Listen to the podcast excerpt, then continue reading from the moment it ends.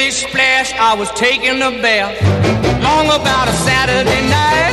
Yeah. 점심 먹고 유쾌한 시사 디저트 한 입. 최영일의 시사 본부. Well, I stepped out the tub and put my feet on the floor. I wrapped the towel around me and I 네, 시사 본부 매일 이 시간 청취자분들께 드리는 깜짝 간식 선물. 어제와 마찬가지로 오늘도 마음껏 골라 드시라고 편의점 상품권을 드리겠습니다. 코너 들으시면서 문자로 의견 보내주시는 청취자분들에게 쏠 거고요. 짧은 문자 50원, 긴 문자 100원이 드는 샵 9730으로 의견 많이 많이 보내주십시오. 자, IT본부 본격적으로 시작해보죠. 알아두면 유익한 IT 이슈를 쏙쏙 소개해 주시는 시사본부의 꿀보이스, 얼리어답터, 김덕진 미래사회 IT연구소장 나와 계십니다. 어서 오세요. 네, 안녕하세요. 반갑습니다. 김덕진입니다. 자, 지난주에도 참 재밌었는데. 네. 자, 미국 글로벌 IT 기업들의 1분기 실적 발표가 음. 나오고 있다는데 전반적으로 어떻습니까? 그러니까 한 줄로 설명하면 네. 어, 어느 정도 성과는 있었지만 어. 예상했던 성과는 아니다. 아, 그럼 기대 미달? 네, 기대에 못 미쳤다. 아하. 그러다 보니까 주가가 계속적으로 좀 하락하는 추세가 어떻게 어. 보면 주가는 미래에 대한 예측이잖아요. 그렇죠. 미래에 대한 기대감들이 확실히 IT 쪽에서 특히나 이런 빅테크 쪽에서 아 이제 끝난 건가? 네네네네. 미래가 끝난 건가? 뭐 이런 식의 좀 생각들을 하게 하는 오. 이런 좀 패턴들이 나왔다고 볼 수 있을 것 같고요. 네. 뭐 실제로 보면은 실적은 좋아요. 뭐 예를 들면 애플 같은 경우에도 음. 지난 1분기 매출이 뭐 애플 역사상 세 번째로 높았고 어. 그리고 성장세도 있었습니다. 성장세 같은 경우에도 있었지만 어, 팬데믹 이후, 그러니까 코로나19 시작 이후에는 성장세가 가장 낮았다는 거예요. 아. 그러니까 항상 두 자릿수 대 성장을 계속 했는데 네네네. 이번에 한 자릿수 성장 대니까 어. 어, 성장률이 좀 꺾였네? 라고 이제 생각하는 게 있는 거고요. 네. 비슷하게 이제 페이스북 모 회사인 메타죠. 메타 같은. 경우에도 네, 메타 같은 경우에도 이제 매출은 전년 대비 7% 올랐어요.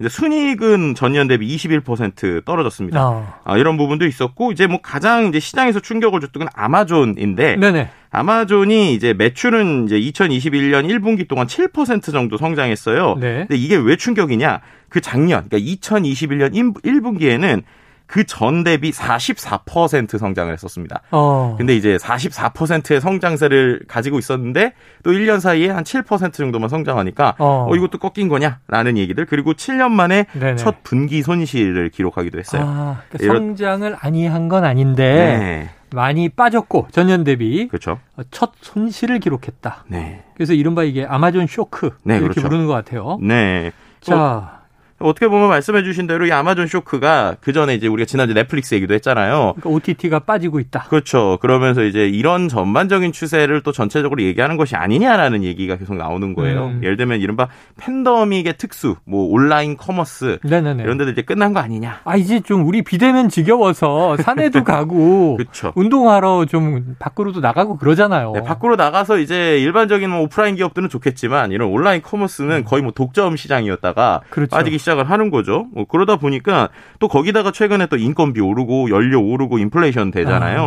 그러니까 또 거기다가 또 글로벌 공급망도 혼란되고 네. 이런 부분들 때문에 매출은 좀 줄어드는데 비용이 많이 발생을 한단 말이에요. 음. 그- 그러다 그래서 실제로 이제 아마존에서 어 이제 유료 요금제가 있습니다. 프라임 요금제라는 게 아 있는데 그렇죠, 그렇죠. 그게 이제 미국 판매자들에게 5% 정도를 이제 더 받기 시작을 했어요. 4월부터. 아, 요금 인상을 한 거군요. 네, 이제 그럼에도 불구하고 손실을 좀 메우기 역부족이었다라고 볼 수 있을 것 같고요. 뭐 일부 어, 전기 자동차 기업에 투자한 것들도 좀 이제 좀 실적 영향을 좀 소- 이제 하락을 하다 보니까 어. 실적을 미치기도 했는 상황입니다. 근데 전반적으로 보면 또 그래도 아마존을 오히려 버텨주는 게 e-commerce가 아니라 우리가 이제 코로나 때 바뀐 게 하나 있어요. 네. 뭐냐면 인터넷이나 컴퓨터를 사용하는 패턴들이 제일 바뀌었는데 네. 제일 대표적으로 컴퓨터에 있는 하드웨어 기기만 쓰는 게 아니라 네. 이른바 클라우드라고 하죠. 네, 예. 온라인에 여러 개의 데이터를 올려놓고 어. 우리가 뭐 예를 들면 사무실이든 집이든 쓸 수 있게 하는데 음. 이런 게 한 번 쓰다 보면 다시 바꾸기가 힘들어요. 아유 이제 우리는 mobile office 시대로 접어든 거죠. 그렇죠. 거기에 또 수많은. 자료들이 있으니까 그걸 또 받기도 어렵잖아요. 네네네. 그래서인지 이 클라우드 같은 경우에는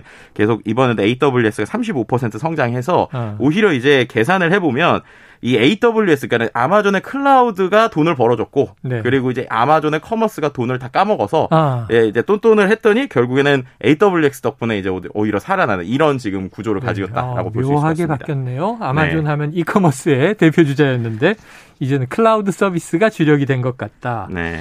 자, 그 밖에도 코로나19 팬데믹에서 오히려 잘 나가던 이 네. 비대면 시대다 보니까 IT 기업들은 뭐 대부분 다 주춤주춤 하는 것 같은데 네. 지금 2분기 걱정도 나오고 있다면서요. 네, 맞습니다. 실제로 이제 2분기 걱정이 좀 나오는 이유는 뭐냐면 어, 그나마 이제 실적이 좋은 데들을 보면 소프트웨어랑 하드웨어를 같이 파는데요. 그러니까 애플이나 음. 마이크로소프트 이런 데들이죠. 근데 이제 중요한 건 기기를 팔아야 되는데 네. 거의 다 중국에서 나오지 않습니까? 그렇죠. 근데 중국이 지금 셧다운 됐어요. 네, 아. 특히나 이제 상해나 이런 데도 되다 보니까 쉽게 말하면 공장을 돌려야 되는데 네. 공장이 셧다운 돼 있으니까 어. 어, 기계를 우리가 팔아야 되는데 이거 안 돌아가는 거 아니냐. 네. 라고 하는 이런 걱정들 때문에 1분기에는 뭐 그나마 어떻게 어떻게 버텼는데 2분기에 이런 거 문제 아니냐라는 얘기가 하나 나오고요. 음. 두 번째는 또 이제 소비 시장의 최대 시장 역시도 중국인데 네. 이렇게 계속 중국 자체의 경제가 멈춰 있다라고 하면 특히나 이제 애플 같은 경우 스마트폰을 최근에 고급 그 시장들이 좀 중국에 늘어나서 아이폰을 많이 팔거든요. 어. 그런 입장에서 소비도 해주고 생산도 해주는 중국이 이렇게 지금 상황이 되어 있다라고 하면 이건 2분기에 어떻게 보면 안 좋은 거 아니냐라고 하는 것들 때문에 다 지금 2분기 걱정을 하고 있다. 뭐 이렇게 설명드릴 수 있을 것뭐 같습니다. 2분기는 이미 시작이 돼서 그렇죠. 2분기가 4, 5, 6월인데 네. 올해 반기가 지나면 어떻게 결... 야, 그러니까 올해 거의 반년 가까이가 어, 지금 그러니까 지나고 시간이 있는 거네요. 시간이 진짜 빠릅니다. 네. 자, 이 판매도 문제고 공급도 문제고 네. 세계의 공장이 셧다운됐다. 네. 그리고 가장 큰 시장도 지금 문이 닫혔다. 네. 그런 부분에 있어서 국내의 삼성전자나 LG전자도 상당히 피곤해하고 있어요. 아, 왜냐하면 이제 보통 노트북이 많이 판매될 때가 네. 신학기 혹은 이제 학기가 바뀔 아, 그렇죠, 때 그렇죠. 이럴 타이밍이란 말이에요. 네. 그러니까 지금 이제 이번 2학기 시작할 때 특히나 최근에 보면 이제 코로나가 풀리면서 오프라인으로 막 가잖아요. 네. 그러니까 또 새로운 기분에 막 전자기기도 사고 막 그래야 돼요. 음. 그래서 지금 뭐 우리나라의 전자 회사들이 대부분 다 프로모션을 합니다. 네. 그러고 있는데 이 기계가 안 오니까 노트북을 팔아야 되는데 물건이 공급이 안 되잖아요. 이야. 그러다 보니까 뭐 한 달 이상 이렇게 지연이 되기도 하고요. 네, 부품에 대한 계속 이슈가 생기고 있고 있습니다. 근데 이게 우리나라만 그러는 게 아니라 대만에서도 노트북을 많이 만들거든요. 네, 네, 중국, 그렇죠, 그렇죠. 중국 바로 옆인데 대만에서도 신제품 지금 출시를 조정하고 있어요.